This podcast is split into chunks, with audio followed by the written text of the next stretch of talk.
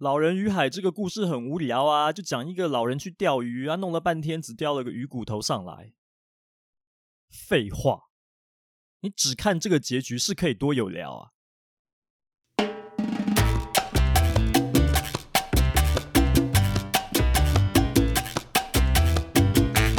欢迎你加入老编尧舜聊出版，这是一个以编辑观点来谈出版的节目。如果你跟我一样也在做出版，或者你想要了解出版这个行业，又或者你喜欢书、喜欢阅读、喜欢写作，都欢迎你来和我一起聊出版。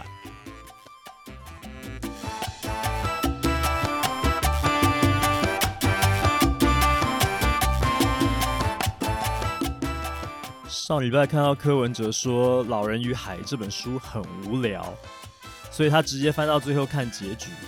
又说什么跟棒球比赛一样无聊，看前半局就好。啊，我真的不知道他在说什么哎，什么前半局啊？我觉得他想说的应该是后半局吧，连干话都讲不好。但我真的也不得不佩服他啊，他一句话就可以同时得罪艺文界和体育界，真是有够天才的本领。话说回来啊，我还真得感谢他提供了这么个话题啊。感谢他这么坦率的说出觉得《老人与海》很无聊这种话。你觉得无聊，那我就来聊。哎，真的是很生气啊，气得我连片头音乐都换。好，在聊《老人与海》之前呢，按照惯例，我们要来先宣传一下近期跟出版有关的活动啊。七月二十八号，礼拜二的晚上七点半，有一场。曾文成先生的讲座，知名球评曾文成先生，这个是由读墨 remo 和出版鲁蛇碎碎念共同举办的阅读侦探社，跟着知名球评曾文成看书、看球、看疫情前后的台湾野球。地点是在 CC Work 兆基商务中心的建北馆。喜爱棒球、热爱棒球，没有棒球就吃不下饭、睡不着觉，甚至活不下去的棒球迷、棒球痴、棒球狂们，千万别错过啦！呃，这里我想顺便说一下啊，曾文成先生的新书《野球人生》啊，已经出版了。最近他也有去 Hito 大联盟去讲这个这本书的故事啊，有宣传这个讲座。那 Hito 大联盟呢，是我个人非常喜欢的一个 Podcast 频道。如果你是棒球迷的话，我想这个节目你是真的不应该错过的。那另外，就算你不是棒球迷，那在这一次《Hit 大联盟》的第一百七十四集，也就是这个礼拜的这一集啊，就是曾文成先生来当来宾的这一集呢，他其实谈了很多写作方面的事情哦。就是身为一个记者，身为一个采访编辑，身为一个书写文字工作者，你去采访之后，你要如何去把一个故事写出来，把一个文章写好。所以，想要学习这方面知识的人呢，其实这一集的节目也蛮适合你收听的。我相信这一集的内容呢，会给你有很大的帮助。那么再来呢，是七月二十九号，礼拜三晚上七点三十分，是出版人小聚的七月场。主讲人呢是故事 Story Studio 的创办人涂峰恩先生，还有他们的主编胡芷嫣小姐。那故事 Story Studio 呢？这家公司成立在二零一四年的时候，他们的脸书粉丝专业非常的厉害，就是故事冒号写给所有人的历史。我想可能在收听我这个节目的你，也许你已经是他的粉丝了，因为他有二十六万粉，非常非常的多，非常非常的厉害。所以我相信他们的分享一定也是很精彩的，欢迎你们来参加这一场活动。那么以上两场活动的详细情形呢，都可以在出版鲁蛇碎碎念的粉丝专页上面看到。呃，因为老编尧舜的出版手账这个粉丝专页也有挂共同举办啊。虽然我其实没做什么事啊，其实主要就是宣传，所以在我的粉丝专页上面也可以看到这两个活动讯息。接下来就是 Easy Talk 举办的 J.R. Lee 正能量英文新书分享会。八月一号在台中成品中友店，时间是下午两点半到三点半。呃，八月二十二号台北场是在金石堂汀州店，时间是晚上七点到九点。那么目前八月一号台中场的活动详情呢，已经可以在 Easy Talk 的脸书粉丝专业上看到了。那八月二十二号台北场的详情呢，会在未来几天之内呢，会再公布详情啊。那喜欢 JLE 的朋友，喜欢 JR Lee 的读者们，欢迎你们到现场来感受一下他的正能量魅力了啊！啊，正能量很好啊，希望大家可以都再更正能量一点。虽然我今天要聊的事情好像是从负面出发的，唉。为什么我们首都的市长啊如此缺乏人文素养呢？我知道有些人可能会以为他是故意的，觉得他好像就是设计好的，他就故意要去讲一些奇怪的话，是一种权谋性的失言。但我会怀疑啦，如果真的是这样的话，这个事情会变得很匪夷所思诶，因为像这样的失言只会让他的民调支持度一直不断的下修而已啊。那这种权谋是有什么用啊？所以，我我觉得他其实真的就是他的发言是很没有水准啊。好了，算了，不提他了，我们直接来聊《老人与海》吧。哈，我第一次看《老人与海》的时候，应该是我大学刚入学不久的时候。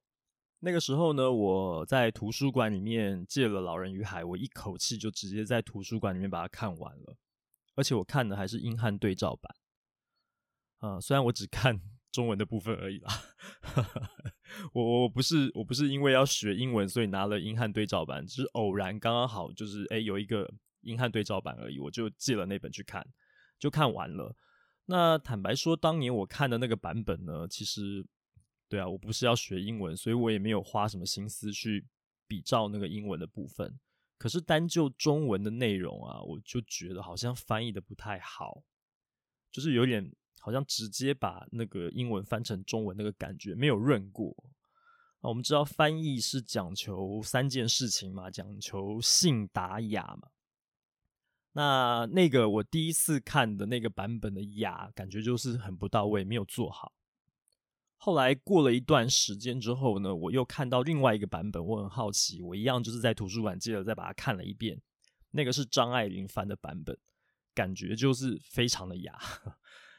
啊、因为现在我手边没有实体书，所以呢，我就到 r e m o 上面去搜寻了一下电子书啊。就你知道吗？版本非常非常的多。如果它不是文学经典，如果不是因为它很有聊的话，那怎么会有那么多译本，对不对？好，首先我就先印象当中觉得张爱玲翻过的那个版本很不错，我就先去找张爱玲的译本，果然有，好，现在 Readmoo 上有。这个版本我以前读的时候，我就觉得说它的用词比较古典了。那比我第一次去读的那个英汉对照版当然是更文艺啦，那翻译的品质当然是更好了。不过我也不敢讲说他翻译的很张爱玲，毕竟我并不是研究张爱玲的专家。我们中文系的学生其实多少都要去读一下张爱玲的东西，确实就是读过而已，没有深入去研究。所以呢，在这个不知道这个版本是张爱玲翻译的情况下，我单单去看这个内容，其实我是没有那个本事猜出来说啊，这个就是张爱玲翻的这样子。那知道了译者是张爱玲之后呢，你就会有一种啊，原来如此啊，这种豁然开朗的感觉，就觉得一切都很合理了，难怪他会看起来是这个样子。因为张爱玲的这个翻译呢，哦，有她的腔调，就是有一种简约的、精准的那种，好像认了命啊，又或者说其实也也不能讲认命啦，就是说那种好像把一种。一种把人生看透了的那种感觉。比方说，这个书里面有一句话是：这个老人啊，在抓到那一条很大很大的那个马林鱼的时候呢，啊，后来他把那个鱼绑在船旁边要回来的时候，那个那个鱼啊，就是被其他的鲨鱼攻击啃食殆尽。就在这个时候呢，老人有一句独白，张爱玲把它翻成。我很懊悔，我出海太远了，我把我们俩都毁了。我在另一个英汉对照的译本里面有找到这句话，那他就是把它翻成：我真悔恨出海这么远，把我们两个都毁了。啊，这个这个英汉对照版是敦煌书局出的，我看了一下版权页，它上面说是一九九八年出版，所以照这个年代看来，这个应该不是当年我在学校图书馆借的那个版本，可能是另外一个哦。那这个版本其实我是觉得有一点就是没有这么好了，它就是一样，它翻译的也是不够雅，那有一点不顺，有点像就是直接英文翻成中文那样直译的那种感觉，没有润过的那个感觉。那错别字也蛮多的，而且它有一个最大最大的错误啊，就是它把。同样，那个原文是 dolphin 这个单字的那个鳍鳅这种鱼，就是我们台湾人会讲那个鬼头刀这种鱼啊，他把它全部都翻成 海豚，就英文是同一个字，可是其实实际上是两种不同的鱼。那他这样子翻译的错误，就表示说他并没有去考据清楚，说这个 dolphin 到底是什么鱼嘛。那当然，如果你想要看这个英文原版的话，这个版本其实你可以参考一下了哈，但它的中文翻译并没有这么好。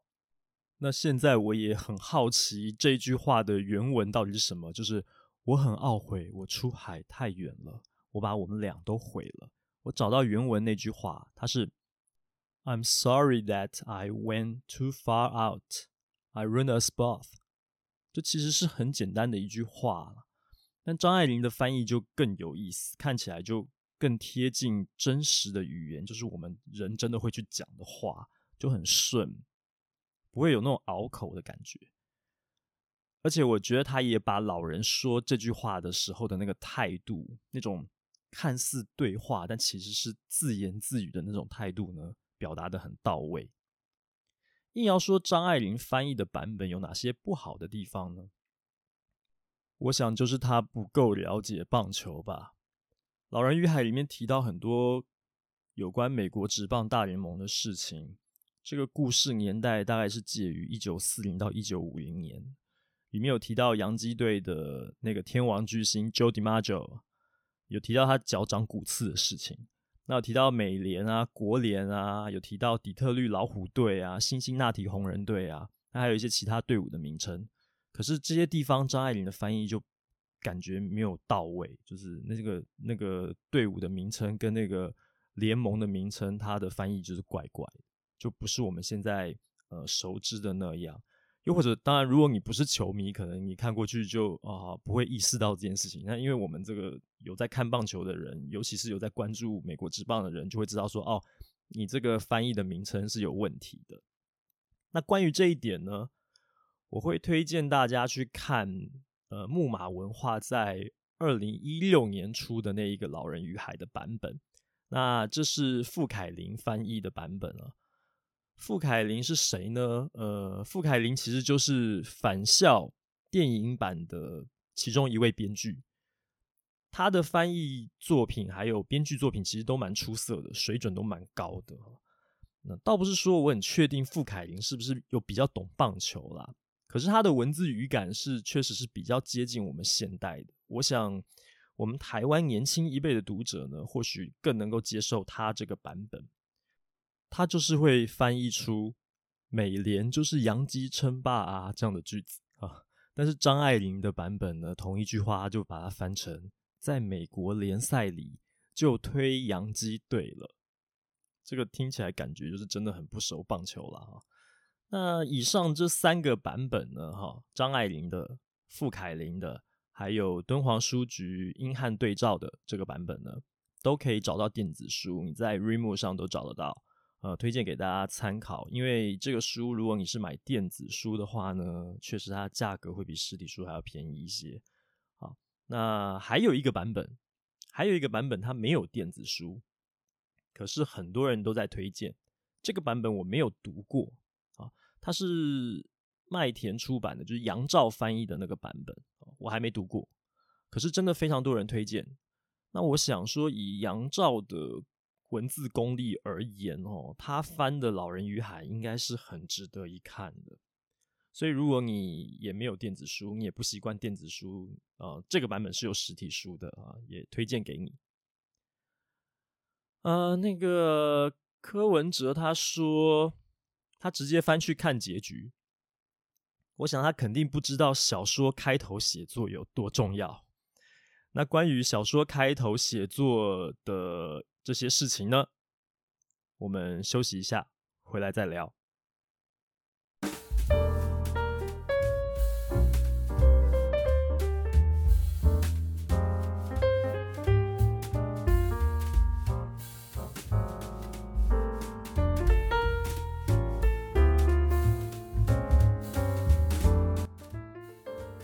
在三幕剧概念为主流的写作观念当中啊，故事的开头、中段和结尾都有其各自需要达成的任务。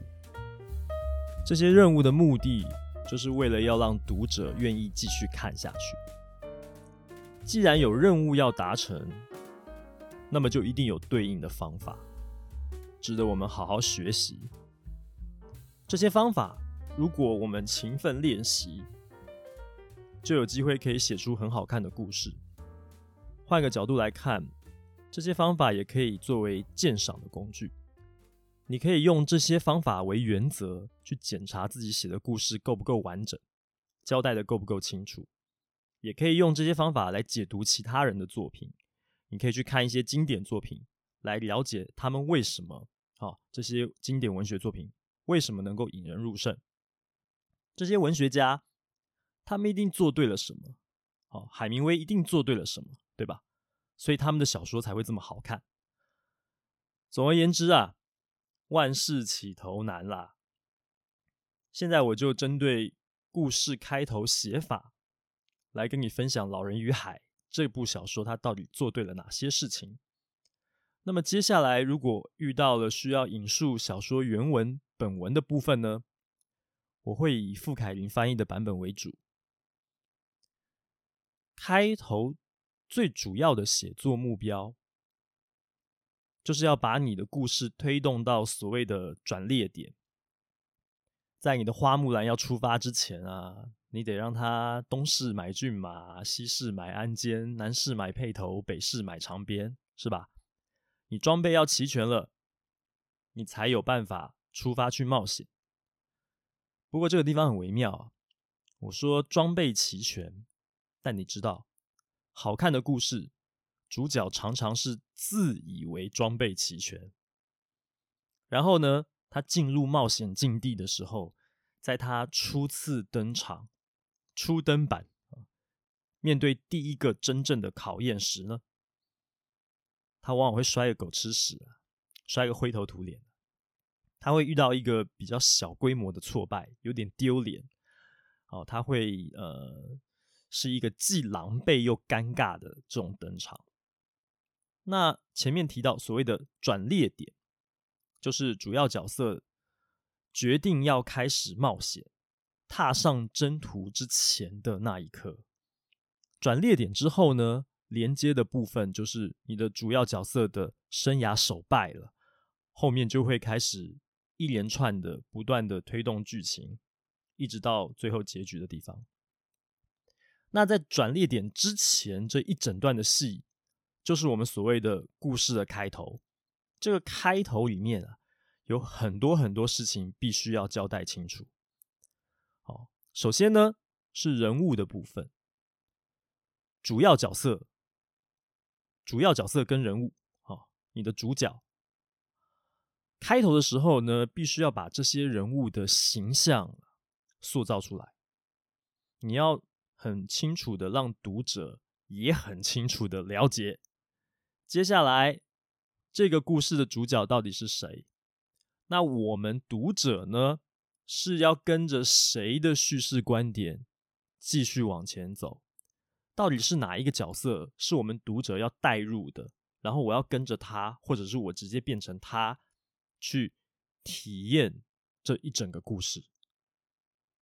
那以《老人与海》来讲的话，他第一句就是他这个老人，第二句他马上又提到了有个男孩和他一起出海。开头两句话而已，就已经把故事里面最重要的两个角色交代出来了，而且是直接登场的。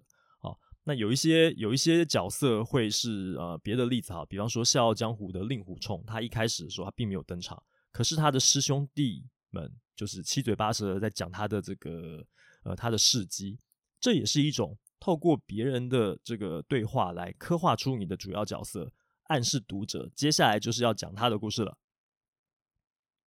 好，那。这个第二段，哦，在《老人与海》的这个第二段呢，写的呢就是老人的形象。老人的形象是什么样子呢？他的具体细节有哪些呢？哦，有提到他是瘦削的、憔悴、皱纹、脸上的斑点、手上的疤，还讲到他的眼睛。那这个眼睛的地方很重要，因为这是唯一一个不符合。老迈这个形象的地方，就是老人的眼睛。这个地方，也就是老人的特质，是他在这个故事里面最重要的特质。这说明了他的精神，也决定了他在这个故事里面的命运。好，他也跟这部小说后来呢有提到的一句非常非常重要的话，啊，被视为就是这一整个故事的题旨的那句话呢，是相互呼应的。老人的眼睛呢，写的是什么呢？他是这样写的：他的双眼与海水同色，既有精神，又毫无挫败感。那我刚刚讲的那个可以代表这整个故事的那句话呢，出现在这个故事后后面的地方哈。他说的是：男人可以被摧毁，但不能被打败。你顺着读下去，哦。开头的地方，你顺着读下去，你会发现海明威就没有再去交代那个男孩的样貌了。他只把老人长什么样子交代的很清楚，但是他没有去讲那个男孩子，甚至连他几岁都没有说。哦，他到底身高是多高？他的发色是什么？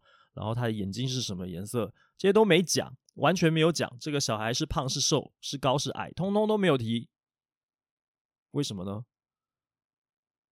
就是在告诉我们，这个故事的主角就是老人。这个男孩呢，只是他的盟友而已。男孩很重要，一点都没错。可是呢，你不能喧宾夺主，你不应该花太多篇幅去讲男孩长什么样子，因为其实这个跟故事的主题其实没有太大的关联，所以就把戏留给老人就好了。好，这个是人物的部分。那么接下来呢，就是。时空背景了，那这边提到这个时空背景呢，倒不尽然是说你要交代你的主角是哪年哪月在什么地方，啊，不尽然是这一件事情，更重要的是要把你主角身处的现况交代清楚，哦，他现在是处于什么样的一个境地，这件事情是会比时空背景还要更重要的。总之，你是要让读者去。充分了解到你的主角他此刻的处境是什么，然后你才能依照这个处境的基础呢，去想办法去制造出合理的、可以推动的、连续的哈，就是这个主角即将在你故事开头之后进入了这个整个故事的 body 之后呢，哦，他会遇到的各种冲突跟阻碍，哦，必须要在开头这边把时空背景交代清楚，你后面的故事才会合理。那在《老人与海》这个开头的地方呢，其实我们就可以找到非常多的线索。我们透过这些线索呢，可以推断出这个故事的时空背景。没错啊，重点是在于线索哦。因为海明威他从头到尾都没有在这本小说里面告诉我们说，这是一个发生在一九四八年到一九五零年，大概是这两三年。在古巴渔港，在海上的故事，他完全没有这样子说过。可是读者在读的过程中，会读到，会发现原来是这么一回事。因为我们是透过他字里行间提到的这些具体事物跟事件，经过我们的推理去得到答案的。这个就是阅读的乐趣了。那在海边这件事情很好理解啊，毕竟老人与海嘛。书名里面其实就已经有海了，所以你会知道它就是在海海边的故事，在海上的故事，很好理解。那你在读的过程当中，你会发现这个剧情里面有渔夫在聊天，在聊什么呢？在聊海流啊、天气啊、放线的深度啊。哈，你会看到冷冻卡车把渔货载到哈瓦那的市场。哦，哈瓦那其实就很具体的一个地名，就你就知道这是在古巴。那还有什么鲨鱼工厂啊、蚊子海滩啊，这些线索都很具体的让我们知道，这就是发生在古巴的故事。那年代跟时间呢，是从老人喜欢棒球的这件事情去推断出来的嘛？好，他有提到 Joe DiMaggio，那 DiMaggio 最活跃的年代就是一九四零年代。那他后面有提到说，DiMaggio 他的脚长了骨刺这件事情。那从这个线索就可以判断出来，我们可以更缩小这个范围哈。这个故事大概就是发生在 DiMaggio 他职业生涯尾声的那几年，就是我们刚刚讲到，大概在一九四八到一九五零这个这一两这一两年的时间。所以呢，你用具体的事件跟事物呢，让读者自己去判断时空背景呢，是其实是写作技术里面是很基本的一件事情。把这件事情做好了呢，会让你的故事饶富趣味啊！好，那我们前面也有提到，就是时空背景很重要，可是更重要的是什么呢？是把主角的现况交代清楚嘛。所以你继续往下读，你会发现什么？你会发现老人他是住在怎么样的一个环境里面？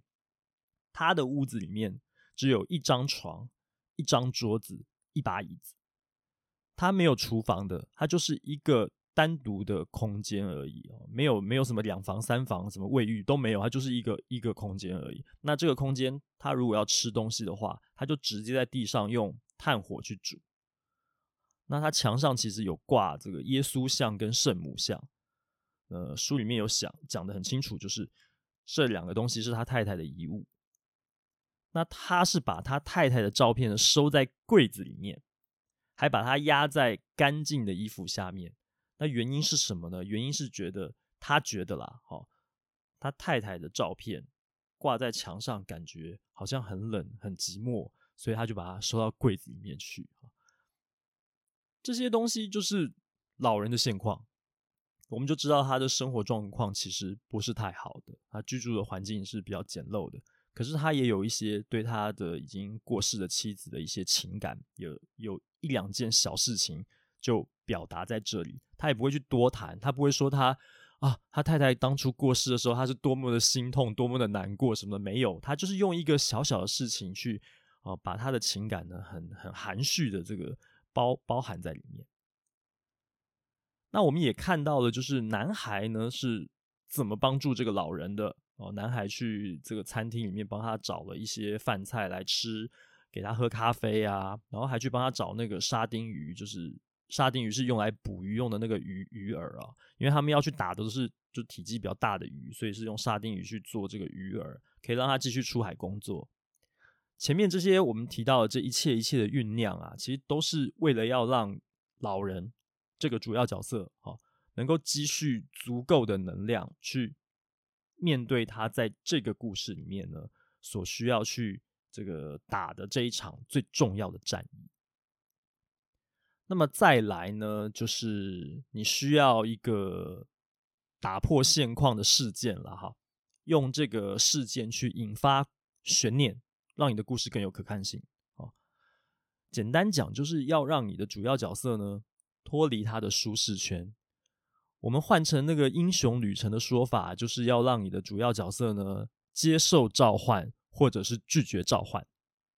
那你最好就是要让主角陷入两难，让他进退维谷，甚至你要给他一些天人交战，让他有内心挣扎，好，让他到转捩点的时候呢，去做出的那个决定呢是有风险的，是要冒险的，而不是说随随便便就很顺利的去解决什么事情，不不可以这样子的哈。那就这个故事里面，身为渔夫的老人来说呢，他一开始就讲他连续八十四天都捕不到鱼，连续八十四天都捕不到鱼，这是一个很异常的状态啊！这已经是倒霉到家，倒霉到极点了哈。一开始其实这个故事就已经把老人哦，是一个渔夫，他应该每天每天都要有一点收获的这件事情，这一个现况呢，就把它打破了。哦，就是男孩的父母亲讲的啊，就是说现在老人在犯晦气了，跟他的小孩说，你不要再跟着这个老人了，你一直跟着他都打不到鱼。哦，就叫这个男孩去别的船上工作。所以你在读的时候，你会发现男孩其实只有在岸上跟老人有互动，他其实没有跟着老人一起去船上的，他是在别的船上工作的。那对老人来说呢？这个男孩本来是陪着他一起去出海打鱼的，是他的一个助手嘛。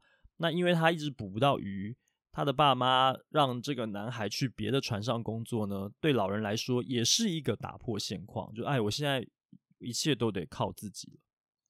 所以你往后读，你会发现他开始在海上就会自言自语，他会跟他的左手右手说话，他会跟这个飞过来的鸟说话，他会跟鱼说话，但其实都是他自言自语，因为。在那艘船上，汪洋中的那艘船上，他其实实在是太寂寞了，而且他失去了他的这个重要的伙伴。虽然他上岸的时候还是会遇到他。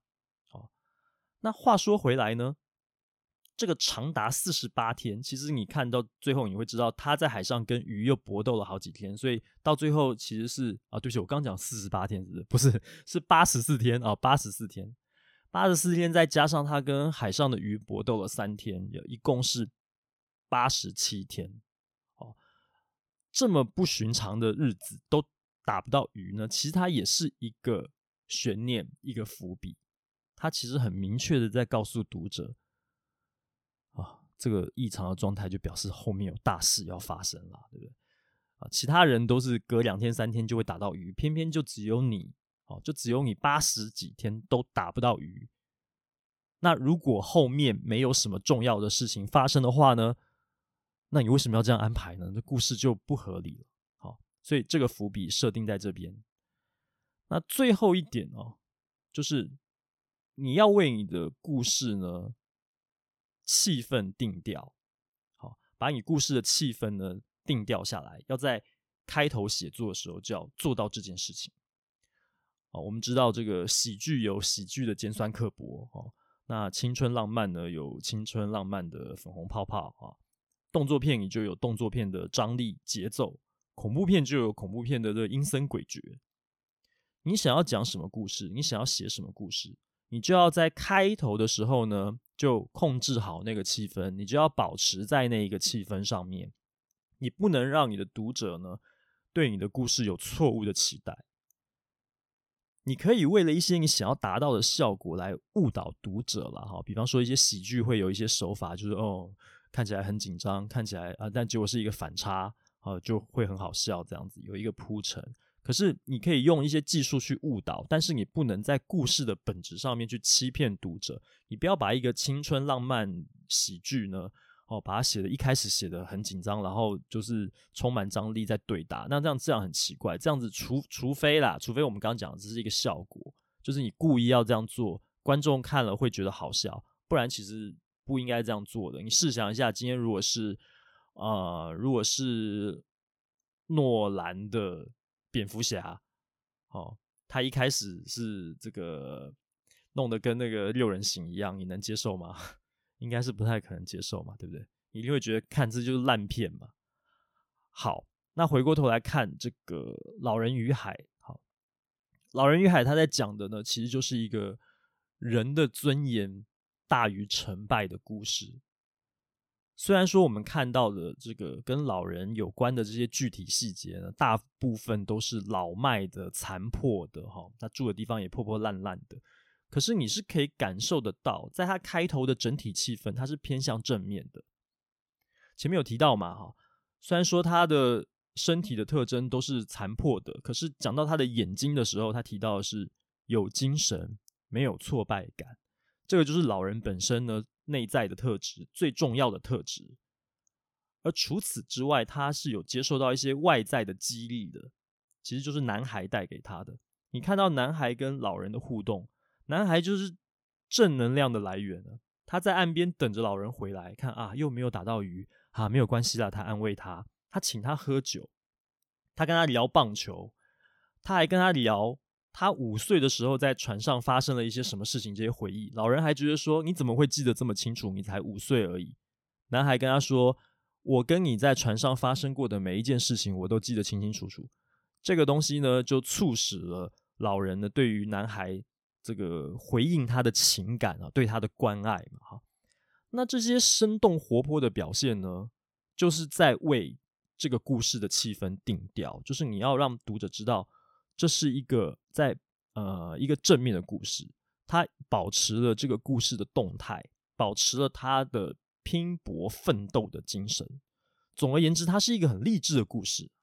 你看完这个开头，你大概不会误会它是一个什么浪漫爱情故事了，大概不会，哈，不会，你大概不会感受到太沉重、太悲伤啊、可能有一点点，就是因为它太多太多残破的，然后它可能走过这个街市，然后有一些其他年轻的渔夫在嘲笑他，可能要有一些悲惨的命运，没有错，他可能太久没有打到鱼了。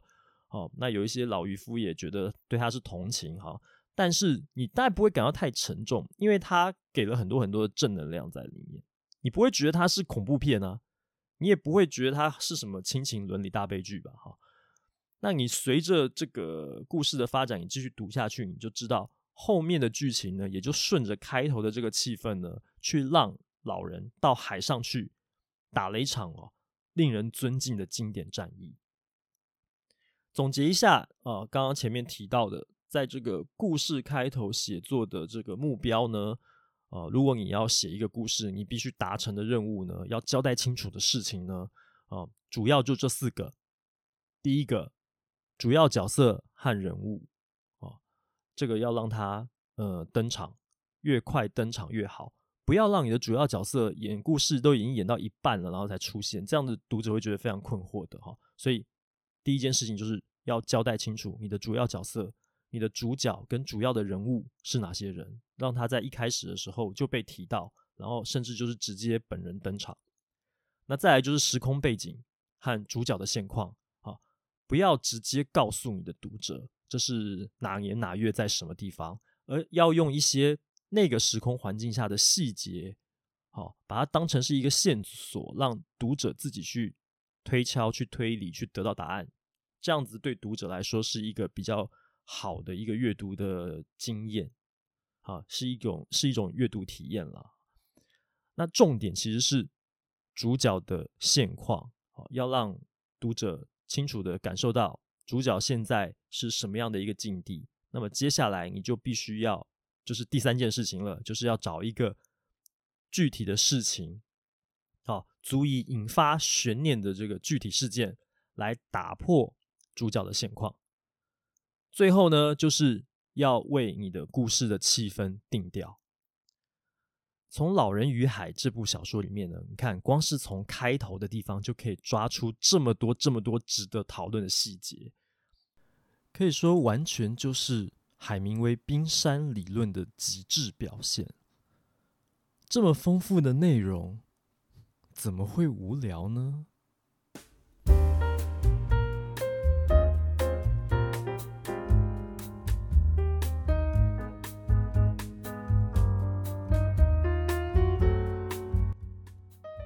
以上就是今天的节目内容了。如果你喜欢我的节目，欢迎你加入我的脸书粉丝专页“老编尧舜”的出版手账。你可以在那里看到许多和出版、编辑、写作有关的工作经验分享和趣闻。你可以透过提问箱发问，或是发讯息给我。也欢迎你在你喜欢的 Po 文下留言。想要订阅或是追踪这个节目也非常的简单。无论你使用的是手机、平板还是电脑，都可以在 Sound On、Spotify、Apple Podcast 和 Google Podcast 上找到。老编尧舜聊出版，使用 Apple Podcast 的朋友，请帮我点选星级评分，撰写评论，告诉我你还想要知道哪些和出版有关的话题。也希望你能将我的节目分享给更多对出版有兴趣的朋友们。那么今天节目就到这里了，我们下一集节目见。